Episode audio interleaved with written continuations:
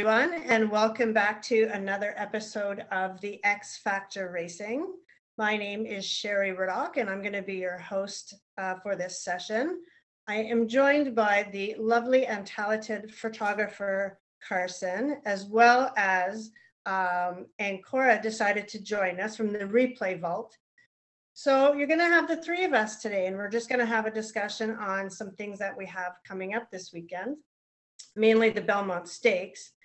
But beforehand, I kind of want to have a, a little discussion because we've had a couple we've had a couple of days off now, and I just kind of want to see what everybody else has seen over the last couple of weeks because as you know, I'm based out of Toronto, so I'm mostly paying attention to the Woodbine track at this. And I've got a lot of exciting news to talk about there. But I'm going to let the other ladies chime in, and I want to see what they actually, what what races really caught their attention this weekend. Because I know one I can think of at Churchill Downs that I was really really excited about, but I want to see what everybody else saw. So I'll let you ladies take it away now. You know, this past weekend, I handicapped Woodbine, I think for the first time in almost two years, maybe. It was one of the first tracks that I handicapped when I first got into horse racing. But then as I I was, you know, joining with mentors and things, I kind of moved away from Canada and focused on California and uh, Gorgo with, you know, Kentucky.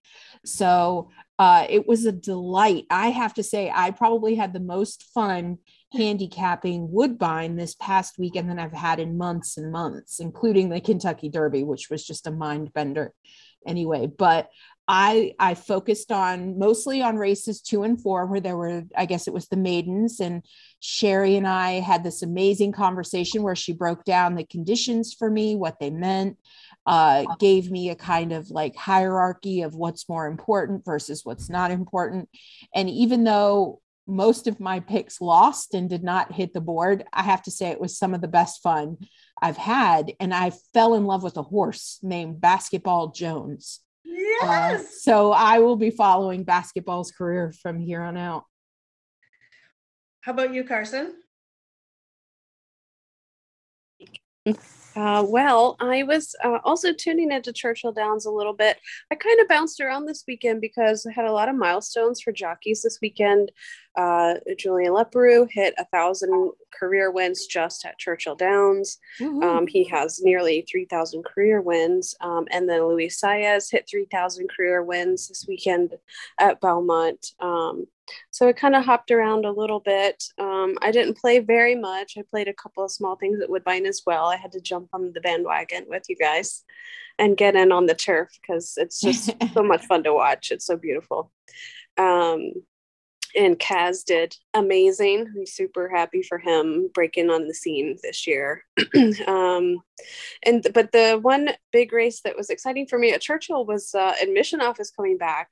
Uh, he had an injury back um, last year. He'd been off the track for 16 months, um, which is really significant. And the, the, last turf horse I can remember doing that was Bricks and Mortar, and I think that um, they just did a wonderful job getting him back in shape and and fit. And um, of course, John Velazquez has a great record on the turf, and it was very nice to see them do well. So that was the one race that I actually managed to catch while I was at Woodbine, and I wanted to see how admissions office would do off of that long layoff. I yeah. followed for quite some time, and I was, you know, I, I still was surprised he went off at seven to one. And it was funny because I was actually paying attention to another one in there, um, Gray's Fable, who is the other Lynch horse uh, that Roger Attfield had trained. So there was a there was a Casse, a couple Lynches in there, and and uh, so it was for me. I, I just happened to catch it at the right time, and uh, I loved it. I loved it. I loved seeing admissions office like that.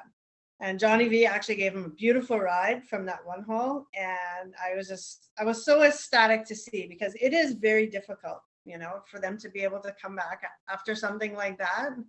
And in the way that he did it, it wasn't the biggest field, but it doesn't matter. Like he did it like he never missed a beat. It was so cool. You know, that was one thing that was interesting to me about Woodbine this past weekend was that it seemed like some of the races had huge fields and other of the races had very small fields. Is there a particular reason for that? Is that an anomaly or?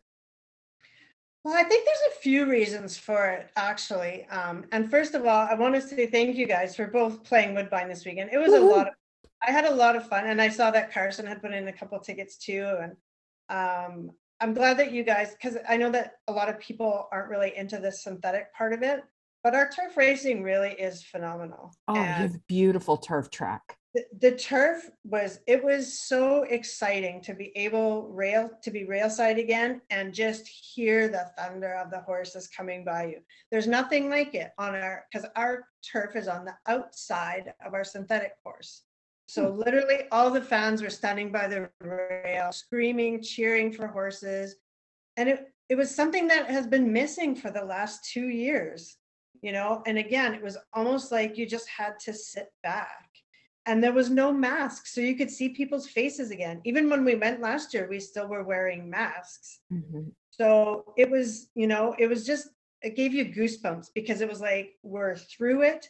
We're here. We're cheering for our favorite horses. And it was just like it, it made it all fun again. And i'm, I'm going to tell you a funny story on basketball jones. So Okay. I I know his full sister is Dixie Moon, and she Oh. won Woodbine Oaks. Um, I can't remember what year because I'm old and I get confused. but she actually beat the boys in a two-year-old race here, and she raced in Delmar at the Breeders' Cup. And um, I got to meet her trainer there. I didn't know her trainer, Catherine Day Phillips. And I just fell in love with Dixie. And and anytime a horse beats the, the boys at two years old and goes on, I like I followed her right from the start. And so she she ran in mid pack. She did great. I think she finished sixth, if I'm not mistaken. And and I just kind of had developed this relationship with the trainer from there. So I got to know Dixie Moon very well. And um, she was a very particular horse. It took a long time for me to be able to gain her trust in the backstretch but I was uh, not well at the time. I was having a lot of medical issues, and she was the one thing that brought me a lot of peace and solace. So sometimes when I mm. wasn't feeling good, I would just go and sit out there and talk to her. And there's a few trainers that I, I owe a lot of gratitude to for allowing me to do that through that really rough time. But Dixie was a different a different animal. She didn't trust people. Like you had to prove that you were worth it to be in her inner circle. So mm-hmm. lucky for me, I got to follow her. So Basketball Jones is her full brother. Nice. Okay. So it's like six So- degrees of separation, right? Now we're right? connected and he somehow. looks just like her, except he's a little bit bigger. And like literally, um, the the owners are fantastic. They bred her, and I've known them from the Dixie Moon days and and everything. And it was like we had this little reunion because you don't know what they're gonna do. It was his first time out. He drew the one hole on the turf. Everyone was like, who knows? Went off at 17 to 1. And literally there was screams, tears, like it was it was one of the coolest things and there was this group of boys there. I'm saying boys because they were probably young men, but and for no reason at all, they were screaming for Basketball Jones. They must have bet him across or something.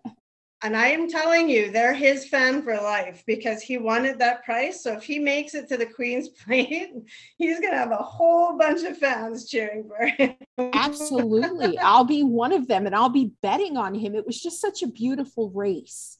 And I, even though he wasn't the horse that I picked, and I probably should have been a little grumpy about that, I couldn't stop watching him. I couldn't focus on any other horse in the race. It was just Basketball Jones. I really enjoyed his running style, and it just was a great race and a great way to get me hooked on Woodbine, to be quite honest. Well, and what was interesting is that was a, a pretty good field in that race. Yeah. too. Yeah, it was. he showed grit he showed determination he hit Mhm. the rail at one point and Yeah. you know and a lot of those horses are queen's plate eligible so here's the Mhm. difference and that's why i said to you you know what let's take a look at race two and race 4 Mhm. Because you have three year olds going seven furlongs on turf and you have three year old maiden special weights going a mile and a 16th or whatever on the tapeta surface like two completely different races but Mhm. they're all going toward the same goal. For so I sure. found that I found that was like something interesting for you if you're looking at looking at the Queen's Plate or whatever, right? I am absolutely because I know that I I want to I want to follow the journey to the Queen's Plate, especially now that I've actually handicapped Woodbine. So uh, I'm very excited about that particular race coming up. And it's in November, right? No, it's August. August. Oh, that's sooner than I thought. I thought I was going to have to wait until it was cool outside again. So yeah, that was one thing I was going to ask you, Sheri. Is when I came up for Queen's Plate, uh, I guess it's been uh, four years now. It's crazy. Um, it was at the end of June, and it was literally the hottest day on record ever in Canada. Because I was like, oh, Canada's going to be such a nice break from Florida. It's so hot.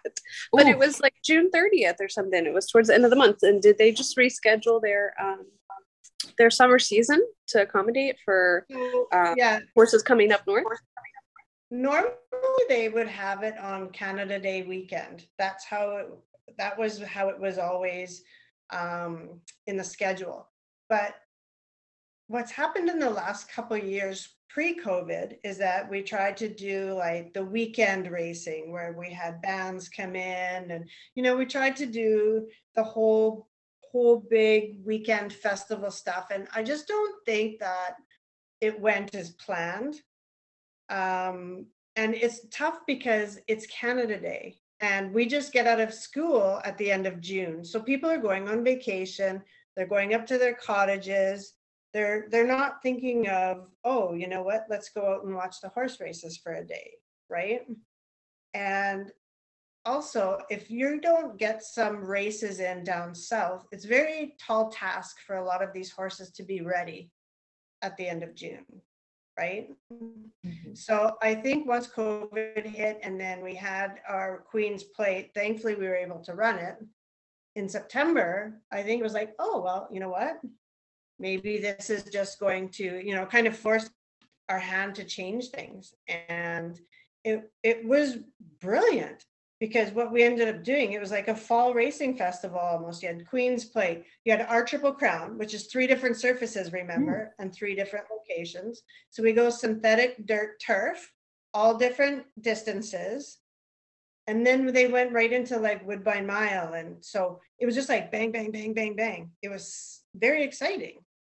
And then I, I think too is now they've realized, oh, like our local people really need the extra time. Because if you get an injury in April, you're done. Right? Or if something goes wrong or you need time off or so this way too, it doesn't penalize people that can't go down yeah down south to actually, you know, because a lot of people run at Keeneland or or you know just to get those races in which tends to have an advantage on horses that have been sitting idle for five months mm-hmm. so i had a question about another horse sheri and i'm not sure how familiar you are with this horse and i can't decide if i really liked the horse and and its trip or if i just liked the horse's name but it was allegorical now, you and I did have that same pick, and I think he was the favorite in that particular race, but also another beautiful horse and a very strong finish for that particular horse, if I remember correctly. Yeah, so he came to the races late last year, right? Mm-hmm. Um, they took their time with him, and he was with another trainer prior to being with Mark Casse. Mm-hmm. And this trainer doesn't take his their horses to Florida over the winter.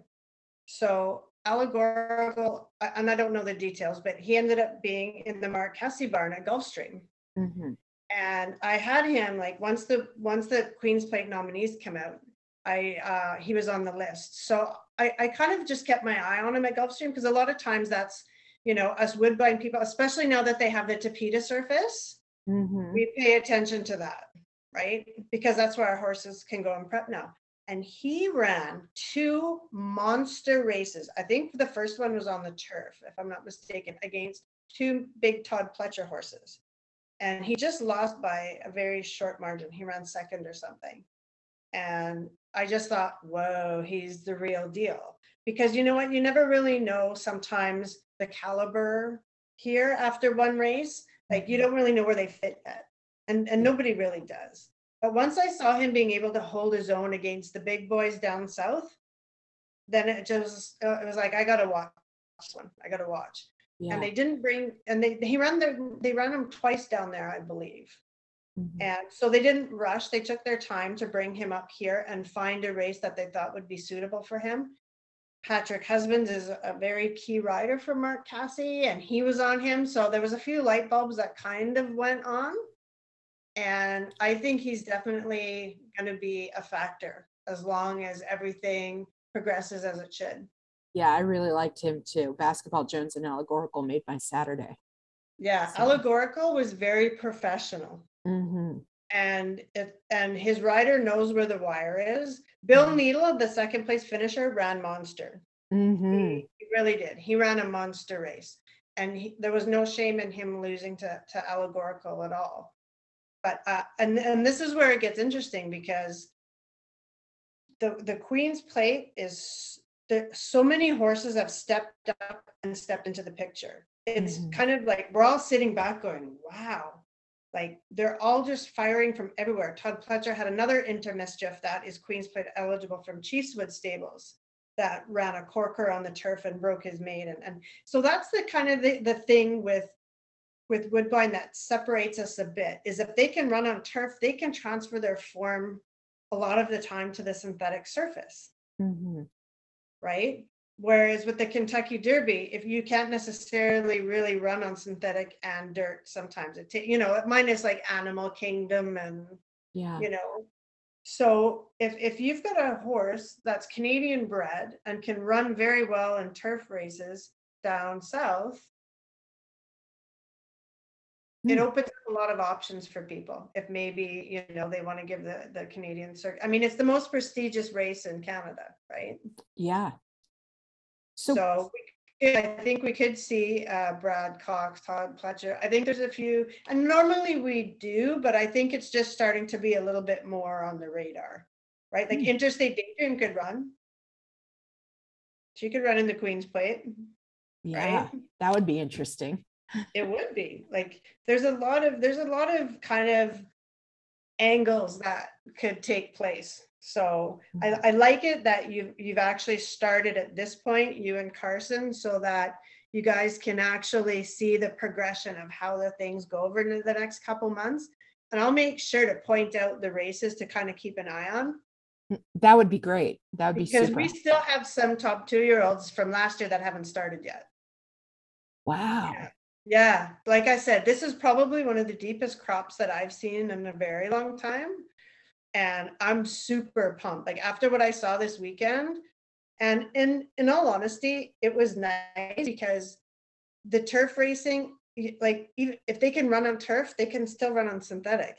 You know what I mean? Just because they started their career on turf doesn't mean mm-hmm. that they mm-hmm. can't transfer their form over. Hmm.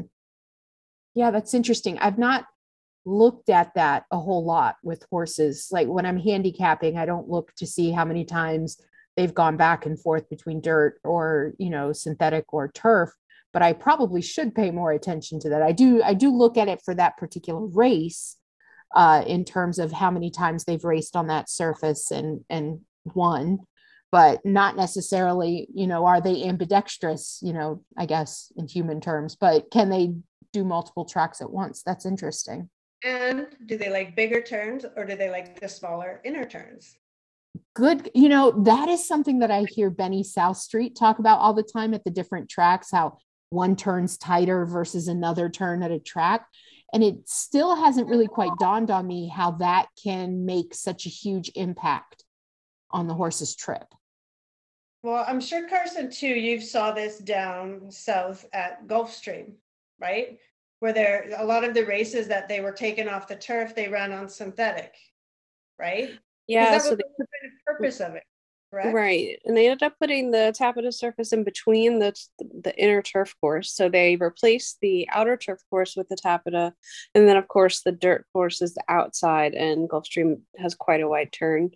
Um, so that's um, been interesting watching the uh, turf races there with those tight turns and the, especially the longer ones when they go a mile and a half. Um, yes. And they have to go around three, three, four times. Um, it's uh, pretty interesting to watch their strategy change as they have to shift um, to a wider turf course. You know, if, as you said earlier, the Woodbine turf course is outside and that's a very wide turn. It's a lot more comfortable, um, so to speak, for them to move that way. um, so it's interesting to see how they've done down here. They'll have to have run on either the uh, or the turf on the inside at Gulfstream and then move up to the wider turn up there. So it's nice to see that allegorical did well, shifting, uh, so to speak. Did you see him this week? I didn't know. I didn't see him. Um, I I caught in uh, later in the day. Um, I was just reading up on some of the notes from the earlier um, races before I played like a late pick four, and I did some singles later in the day. Hmm. So what did you find when, you know, because I know that your home base is is down in Florida. When mm-hmm. you were handicapping the okay. Horrible. I do horrible on it. I don't know why. Um and when you handicapped Woodbine, did you like did you think of how you handicapped Gulfstream and then brought that over to Woodbine? I don't know what it was with um Gulfstream adding in the tapeta. I felt like I couldn't uh, this year. I just did not handy and his but historically speaking, my percentage was actually very good at Gulfstream. It's probably the track that I've watched the most in person on TV, etc. Um, so I'm not tooting my own horn, so to speak, as far as capping Gulfstream. But for I don't know what it was with this year adding in the um, synthetic it would uh, especially in doing the horizontals if you would have a synthetic race in between i just i couldn't get it. I could not um, get it down.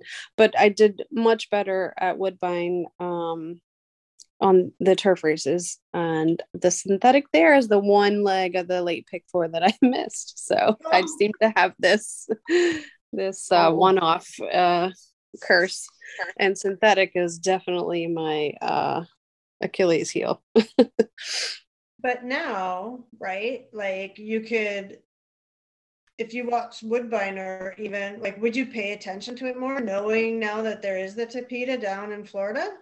Because honestly, like yeah. a lot of people Woodbine probably will winter down there. Yeah, I mean, I would think so. You know, I followed um, some horses north of the wall, if you will, for a while. Uh, Wonder Gadot, of course, we followed up when she went up oh, for Queen's Plate and uh, did synthetic there. And then I followed her to Saratoga for dirt um, stakes later in the year or the summer, rather, when the Queen's Plate was earlier in the summer. that was kind of the logical progression, especially for the Casse Barn horses. Um, so, yeah, I think that for sure that would be a, a big benefit for the championship uh, series uh, for Gulfstream that runs December to um, April or early April-ish. Sometimes they try to wrap it up at the end of March, um, and then switching to the synthetic up uh, at Woodbine in the summertime. So I, that's going to be an interesting yeah. thing to watch for, mm-hmm. I think, right? Because I honestly think that a lot of our high higher profile trainers that go south are going to go south a little earlier now, right? Because the a the weather is nicer come October November, but then you know they're they can they they have they feel more competitive maybe just because of the surface. Yeah, I would agree. It's a you know a more likable surface than the two uh, turf courses at Gulfstream have been in the past. Um, they're actually getting ready to rip up that inner turf course and redo it. Um, I talked to Tony, who's the track superintendent at Gulfstream, when I was down for Florida Derby, and he's a master. Um, I think third generation grounds um, supervisor. So he has all this knowledge on turf and types of uh, surfaces that work well. And so I'm excited to see what they do with that inner turf course there. Um, and then now with the the buyout of Calder and then now the elimination of Gulfstream Park West, uh, there won't be any off months from Gulfstream main. Um, so wow. I hope they do run the um, with this new turf course coming in, they're able to run that turf and synthetic year round also. Right. That's and incredible.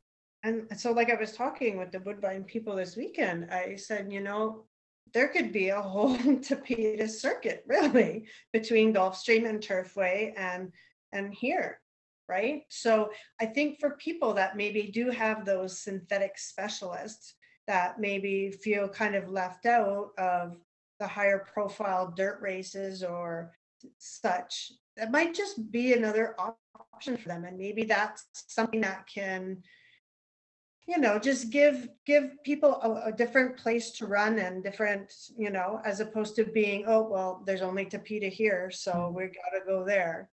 And you know, I think that could be something that's very interesting going forward. And you know, especially with like Caitlin and her turfway knowledge, I think a lot of the turfway horses actually were very live coming out of there Hmm. this year, right? Yeah, So- didn't they have like the highest uh, percentage coming over to Churchill for the spring meet uh, as far as uh, hitting the board in this uh, recent meet at Churchill? I think that that was um, one of the articles that I read, and one of our statisticians, if you will, put that together that the turfway horses coming over to Churchill for this meet had um, had run the the best coming over. So it's interesting. So see, Ancora, now with you um handicapping the the Kentucky circuit, like you're saying, right? Mhm. You've got a lot of surfaces to deal with. Absolutely. And the trick of that for me is that I really only feel comfortable with the dirt. Like if if I have to make a pick for a dirt race, I I feel fairly confident. But when it comes to turf, and this is something that everyone I know picks on me about, they're like, "Oh, turf is so much nicer." And I'm sure it is. I just can't handicap it properly. So my my winning percentage with turf and and synthetic is just a an entirely different planet to me uh, is really low. And so the more practice I think with turf uh, that I can get, I think the better. But I think that's a common thing. Like I Mm. remember when I first started handicapping, I was very intimidated by turf. Mhm. and I didn't really understand the dynamics uh, of you know how where you had to be position wise because I think dirt a lot of people just are more speed bias for the Mhm. most part right so I think turf it just has its own element because I think there's a lot more strategy per se Well, and that's one thing like Benny loves turf races. And since he's one of the people who I talk to, you know, every day, whether I want to or not because of work, he will give me these kinds of tidbits where he's, you know, and, and he's going to kill me if I get this wrong. But I believe he told me that they run faster on turf and they're actually faster at the end versus on dirt where the horses are faster at the beginning and slower at the end where you can watch them back up. And so I think even when I'm watching a turf race, I'm still waiting for those horses in the lead to back up at some point, and they don't. They could run forever for whatever it looks like, you know. So it's it's interesting, and I do want to spend more time with turf uh, and, and figuring it out. I- I think honestly too, like um, with with us having the synthetic surface, that Mhm. helps to a certain degree because you'll figure out pretty quickly the difference in trips between a synthetic surface and a turf surface, even though they do seem to kind of like you can transfer your forms vice versa you'll Mhm. still be able to see that some horses, especially ones that have the really in-depth turf breeding, their Mhm. turn of foot is much quicker. Oh wow. Okay. Much Is is synthetic any safer for the horses? Because I know turf can be tricky for them at times. you know, I I'm not an expert in this field and I've heard pros and cons on both sides of it. Mhm. Um, I think personally, just given where we live and Yeah. because we race into mid-December, Yeah. To have a surface that can handle freezing. Gotcha. Mhm. right so like you can't with with dirt that just doesn't work Yeah. Yeah. Right and i mean we have fort erie as well but fort erie's meet is way shorter than ours i mean we run from april to december Ooh. which is basically like three seasons in canada right Mhm. sometimes four and carson always comes up when it's the hottest Sounds about right. But it- Um, it was super hot that I like I remember I was literally I had a fan, I think a personal fan. I was dying and I had a black dress on and I was just like, oh my God, I'm wow. so gonna melt. Like it was disgusting. Oh, and I can imagine the humidity. Living in Los oh, Angeles, yeah. I don't have to worry about humidity. Oh yeah, that's yeah, that's so. the thing. And as someone had asked me, uh, speaking of synthetic, I'll just continue on that topic too.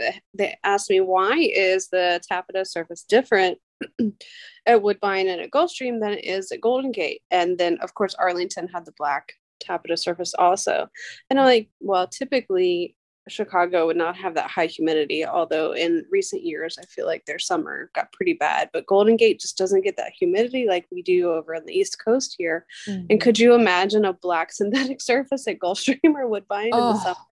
I mean, it would have to be a thousand degrees. It would be a nightmare. Yeah. Well, I was here when they were ripping up our old surface, right? Um, the year that they did it and it literally looked like a big black pile of dirt.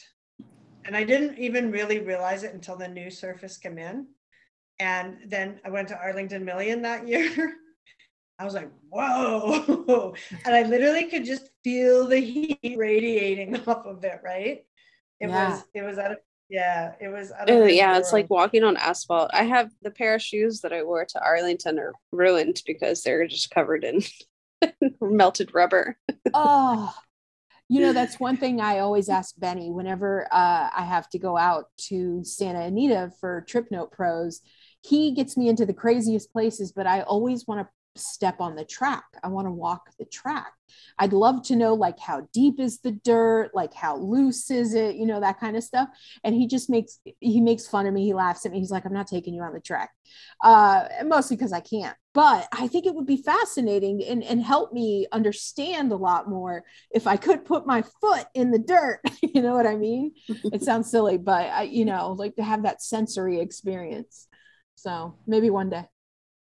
So here's a question that I have actually for you ladies now with the Belmont coming up. Ooh, exciting. Thinking about this, yeah. So you know what? I, no synthetic. no synthetic. We're going back to dirt now. Yeah. um, so I was thinking about that this weekend actually because there's so much debate with the Belmont, uh, and obviously post positions aren't drawn yet, so we don't know who's mm-hmm. in post what and and and such and such. So and I think we're down to a field of eight, if, if I'm not mistaken at this point. Um, Nest is in there, so we do have a filly that's going to be competing. There's so many different interpretations of the Belmont. So many people want to focus on the horse that's closing, um, and and not the person or not the the horse that's taking the lead. And so when you guys are going to look at the race, what what what feeling do you think the Belmont what type of runner do you think you need? And the reason why I'm asking that is because this weekend we had, and I know that Carson paid attention to this one, we had the fillies running in the Belmaham. Mm-hmm. And Dreaming of Drew ended up winning it for Barb Mitchell all the way on the lead. And this yeah. and this horse actually um, I'm, I'm not saying she's only a sprinter, but that's like she's only routed once, I think, other than than this race. And so when you looked at it on paper, I was like, ooh, someone's going to go with it. They're not going to look. And every time I think that there's a lot of speed on paper, some like I shouldn't say all the time because of Rich Strike's win, but that was suicidal pace. But 90% of the time, that pace does not transpire. So if that's the case in the Belmont, then it's the closers aren't going to, the closers aren't going, it's not going to do anything. So there's always this debate do you need a closer? Do you need somebody that can just run forever? Do you need somebody that's got high cruising speed that can take them wire to wire? What, do you, what is your criteria when you're going to be looking at the Belmont this weekend?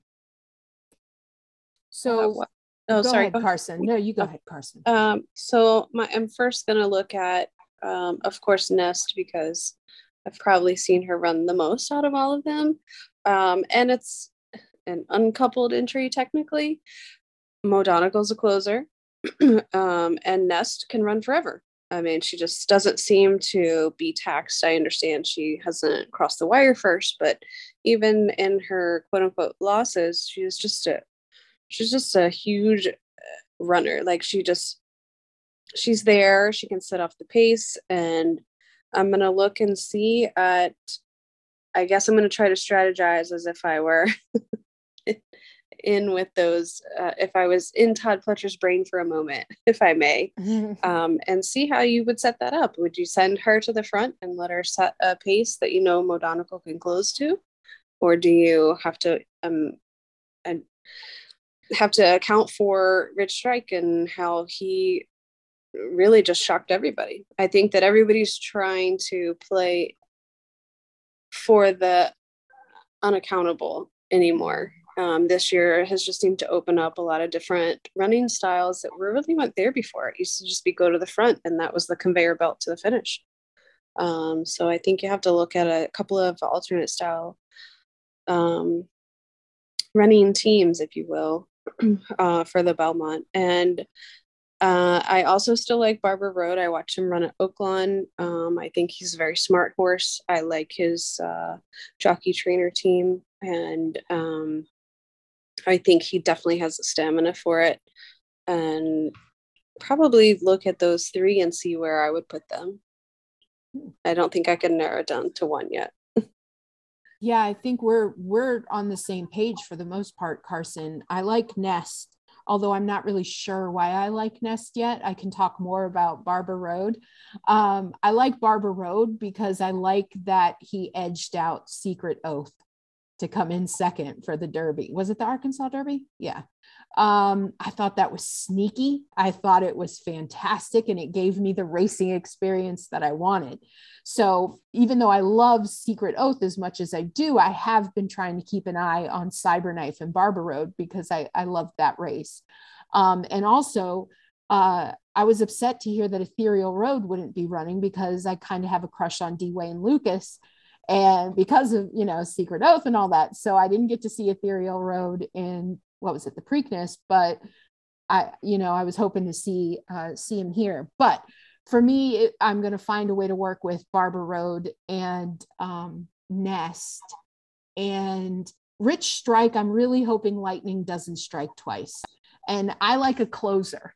So and i believe barber road is a closer. Am i correct? I could be very wrong. I like a closer because every time I see a horse go straight to the lead, I'm like, oh, he's going to lose his energy. You know, they, they won't have enough, they won't have what it takes to maintain that, that pace. So I like a closer because I believe slow and steady wins the race. So. So again, so now is that what you guys are hoping for when you're handicapping? Do you think the Belmont is suited to be a closer's race? I'd love it to be. Think it's somebody with stamina. So this is so see this is the this is the thing this is the the conversation I find that always comes up with people when it's the Belmont because it is the mile and a half and it's always a question, mm-hmm. right? So if there's no pace, what if everybody sits back? Yeah, and see that's the thing too. That's really hard to to answer that question the way I'd love to with passion because I haven't seen the draw yet. And I feel right. like once I know who's in the field, I can start separating by speed, stalkers, closers, and then make a better, more informed decision once I see exactly who I'm working with. So we probably should have done this on Wednesday after I had my tooth pulled. You know what? I think that this is I, I well, I kind of I kind of get where you're coming from, but yeah. again, you know, on Twitter, everybody has their opinions. Oh yeah, and everybody's going to be right. Right, right. And so that's kind of where I'm going with it because, you know, mm-hmm. I wonder, you know, nobody can wire the Belmont. Well, and then mm-hmm. somebody wires it. And then, you know, like I just wonder this year how it is going to shape up because where is the speed? Nest? Like Carson said, like, is she going to be the, the kind of rabbit for Mo Donegal? Like, you know what I mean? Like, there's mm-hmm. a couple of the different little factors you kind of have to take into consideration. And Ethereal Road, I believe he was the only closer that day on Preakness Day, mm-hmm. right? So he closed against the bias, right? Mm-hmm. And yeah. nobody, nobody from the Preakness is in here, are they? Are they? I believe no. I don't think so. I didn't see any names that creative minister. Oh, that's right, creative minister. The McPeek is he the McPeek horse? Yes. Gotcha. Okay and or or is we the people maybe gonna go right? I think so. Um, you know, the only thing that I saw today was that Bobby Flay bought in to We the People. So I, I think the road office is going to have him go. Um, I, i'm not was- sure about the distance for him. However, he of course loves dirt and is uh, obviously an impressive runner and can go to the front. Um, He's got that high cruising speed, yeah, right? Can I say though that Mo Donegal gives me very strong, always a bridesmaid, never the bride vibes. So I don't necessarily know that this is his race either. I kind of feel like that horse is peaked. But that could be said about Barber Road too. All right, easy, Sheri. oh no, That's very true. Yeah, always a Just to be the devil's advocate, right? So I mean, yeah, that's very true. Yeah, Barber Road has had quite a few chances and uh, hasn't hasn't kissed her his prince yet. I, I've run second in every uh, like triple crown race so far, so guaranteed, just Mm-hmm. back wheel whoever I pick. Well, I, what I find interesting is, of course, you know, Rich Strike's running style is a deep closer, but they have been working him out. I mean, he didn't get one day's rest. He was back on the work tab, and they are exercising this horse two to four miles. So, are they working on his stamina to change his running style up a little bit, or are they just trying to?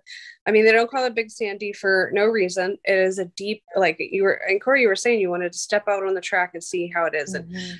Belmont is like running on deep sand in Fort Lauderdale. it is a Oh, really? deep track, um, and it is big, wide turns. Um, Wow. So I think you're going to have to have a little bit of both in this race, and maybe he, maybe he does have the stamina and the closing factor, and puts both variables in for the race. I, you know, I don't know. yeah, this is a very different track, uh, Ancora compared to Churchill Downs. Okay. Yeah, it's very deep, very tiring. And and I think that that's just a common snippet of knowledge, Okay. right? Like just Mhm. and it's the same thing. And again, you're gonna have that with a lot of the dirt tracks too. Like there's certain horses that don't run well over Churchill either. Yeah. You know, for whatever reason, mostly probably because it's like they think it's speed bias or, or so you know what I mean? Like, but at belmont for sure, like the horses will have to be fit or they will tire quickly. Like Wow. it's just it yeah. So so that's the thing. And that's why it is the ultimate test. And In that case, I, I stick by my answer then. I would love for it to be a closer who wins. they're a mile and a half. Like you know our outside turf that you watched? hmm It's a mile and a half oval. So Belmont has Okay. those big sweeping turns that our turf has. No tight, Gotcha. right? Okay. Pimlico has the tight turns in case you didn't hear that one on Twitter. Yeah. Yeah. Right. Twitter. Ooh. Uh, All right, Belmont's big sweeping turn. So speed, I don't think is really, and, and Sir Winston, he's a perfect example. Like he just kind of sat and bided his time and let everybody up front. Like it basically, the race fell perfectly for him. And I was there. I, I was there at Belmont. That was the only one that I've been to. yeah. And it was really interesting because it just, it was perfect for him. It Yeah. set up just, and, and it was awesome. I forgot you were there. I recorded you in the paddock doing an interview. It's like all my everything runs together anymore. I don't know. yeah, that was a that was an interesting race. And the other part of that race that I thought was great was uh Joevia closing like that. You know, he had he had a very cool backstory as well. Was actually like a pony horse and Monmouth and had a had a very wide background um, and they pulled him back into active active duty as it were active racing and had him run belmont and he was there he was up there at the end so it was very very cool Do you guys think Ethereal Road will run again? Or because this injury that he has, how serious is that? I, I don't I mean, know. Yeah. It just says quarter crack i don't find that he is a big horse i mean he's just a big guy I Gotcha. it's I mean, possibly he overreached and you know he's is uh is just a big bodied animal um Mhm. so i mean didn't uh california chrome have a quarter crack and he's three year old and he came back and and, and did everything as we all saw. Perfect. Okay. That makes me happy to hear betting wise. Yeah, and you know, don't forget there's Saratoga. There's still like the Mhm. the Midsummer Derby, I think they call it, with the Travers and the Haskell, and so there's lots of other races still, right? yeah. Awesome. So there's no need to really push him or you know Yeah. run if he's not hundred percent. And he had a very big effort that day. Yeah. Like I Mhm. said, it was a speed bias track, and he closed. So you know, it's going to be interesting to see what he does next coming out of that. Like I, I don't know. He would have been on my my I'm not sure radar for the Gotcha. For this. Well, I know like when I watch baseball games and one of my favorite pitchers or whatever has to go out for Tommy John surgery or something like that, I'm like, oh, he's ruined Tommy John surgery, you know, and then he comes back and I was right. He was ruined by Tommy John surgery. So I didn't know if this was, you know, like one of those injuries where it was like, ah, Ethereal Road will never be the same, you know. I think we'll Nice. see. Well, yeah, and uh, you know, I don't like like Sheri was saying, you know, he ran big on pre- even though it was the undercard, he was still on Preakness Day, and that's still a big turnaround even with the extra week.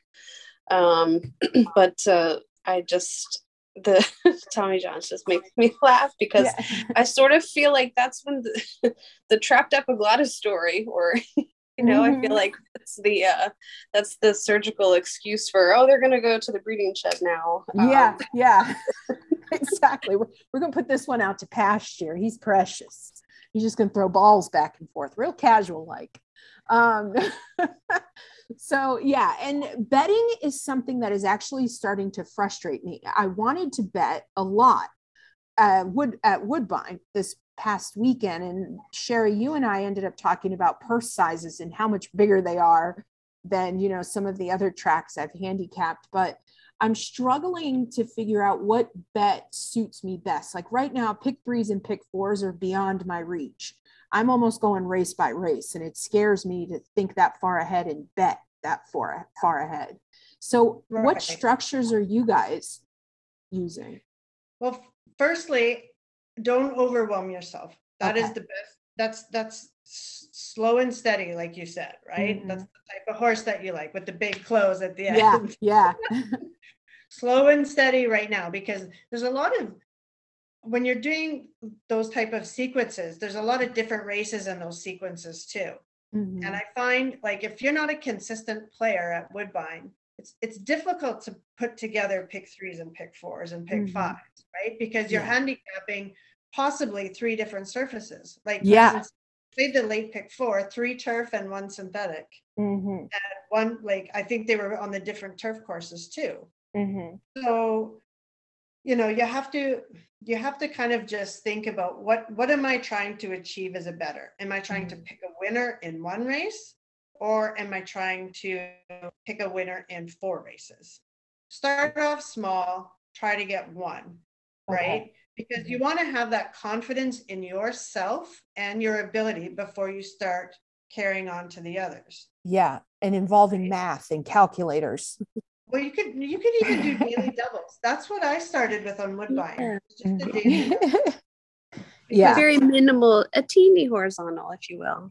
but but it's true, right? Like Yeah. you have 14 horse fields and you're Mhm. trying to play a pick four, you're already putting yourself in a very difficult position. Mhm. Unless you have a solid favorite that you want to use as a single.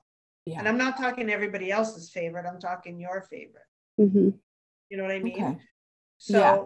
I honestly, when I got here, it was the daily doubles because I even found doing exactas was hard sometimes when you have a 12 horse field. Yeah. But the, the good thing is, is you can do one dollar exactas. You can do one dollar daily doubles. Mhm. And if you want to do a pick three, or if there's four races that you really like and you want to try it, you can do it for 20 cents. So, So you my- don't have Yeah. like $50 on a pick four ticket. yeah, some of them were getting big. Well, you know what? And I'm being that's being liberal. Like usually Mhm. if, if you're if you're playing four races that have 10 to 14 horse fields, then Mhm. you know, 50 bucks, you're really liking a single somewhere. Mhm. Wow. right? But it does give you the chance to at least try a couple different things without having to spend a whole lot of money. That, and And- that makes sense. Mhm. And the payoff could be quite good because we do get a lot of prices that come in. I noticed your first two races, you hit bombs. Those were amazing.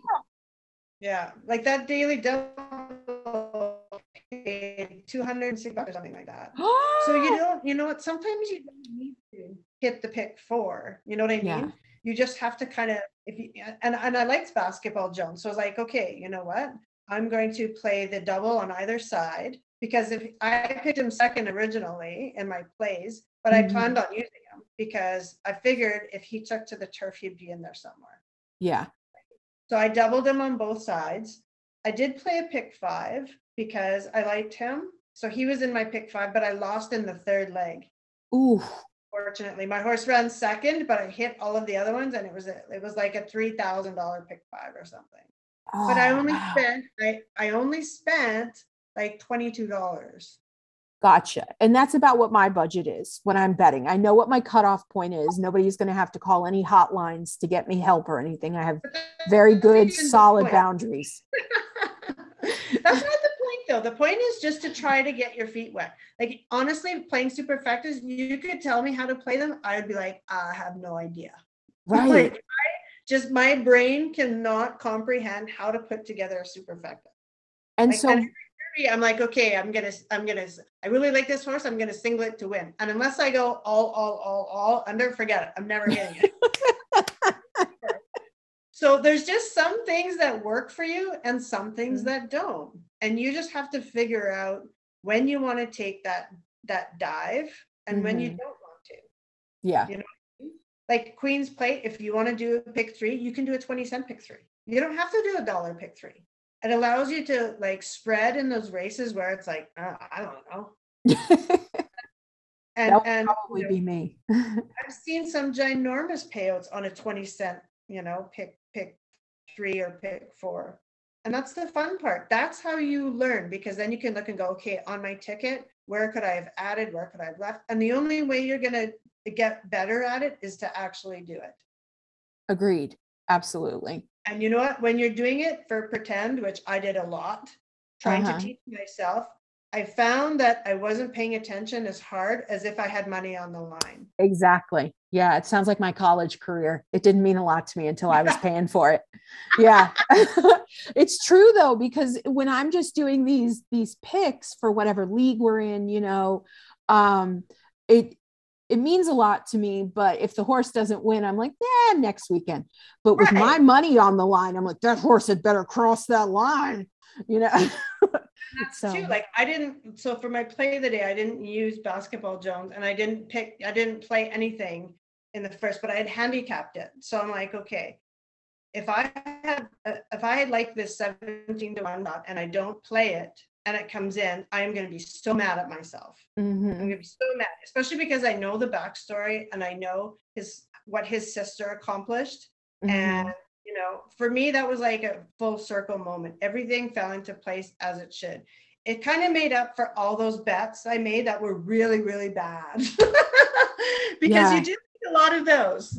It's like, you know what, when you Mhm. find a partner, you have to kiss a lot of frogs before you find the prince, right? Same Yeah. thing back. You have to make a lot of mistakes before you can actually get to that winning point of it, right? Absolutely. Yeah. And I think that's why I love that race with Secret Oath so much because that was a bet that I put down a lot of money on, not a lot, a, a lot for a teacher. For you. Yeah, for me, it was a lot. I put down the most I've ever put down on a bet and she won. And I was like, that's it. I, you now have a home in my, my house. You're welcome anytime, you know? So yeah, it's fun. I'm enjoying the, about. the betting. And you did the work. You For felt sure. very good about your opinions. Mhm. And you know what? When you when that when you actually go through the process, because I say this a lot to people, because when you do make when you do handicapping a lot, you have to trust your process. Mhm. And I find when you start straying from your process, that's when you really start betting silly or betting Mhm. outside of your parameters and things can really go downhill fast and you lose a lot of confidence.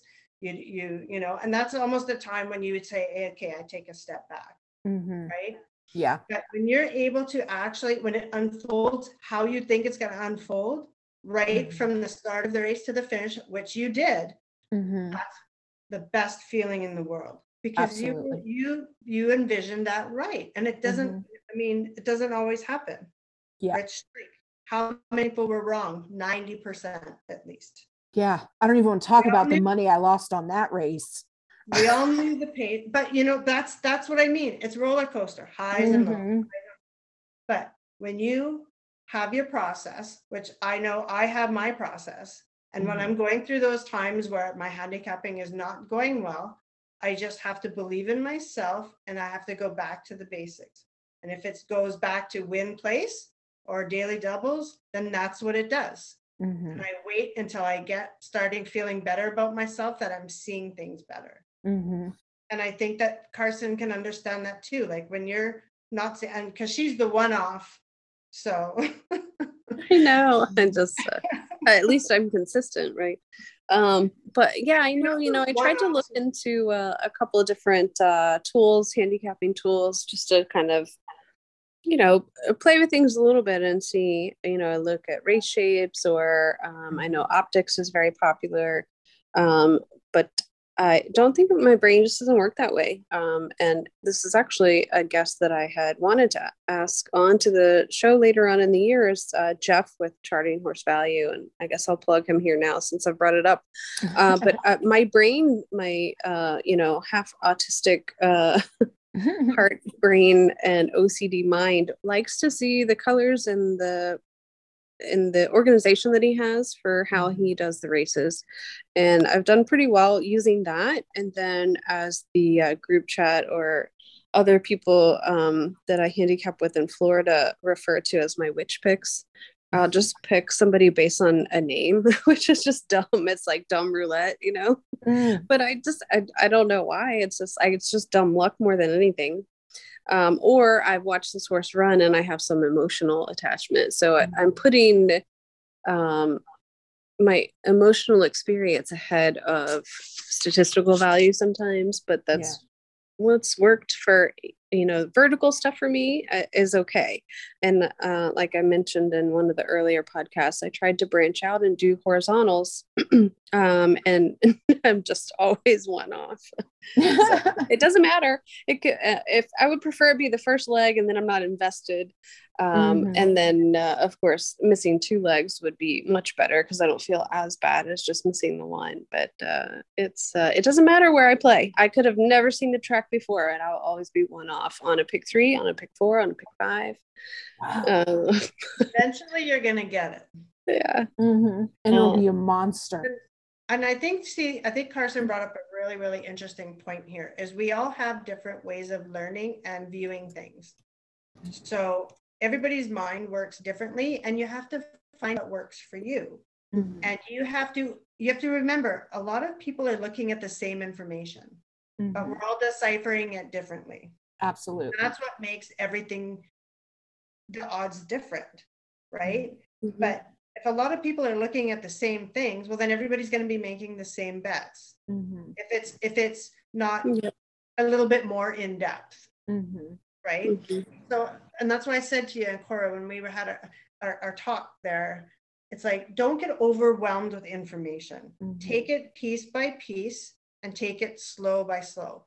Like betting strategies evolve over time. They evolve as you evolve, it evolves as the races evolves, it evolves as you know, it's just it's it's it's a whole process. And that's why I always go back to trust your process because it's taken me years to figure out how I like to play and how I want to be. And I don't listen to how everybody else. Do I listen to what people talk about? 100% because Mhm. you can you can always improve but you have to figure out what parts that people tell you that you can use to your advantage and will Mm. help you be a better handicapper and player.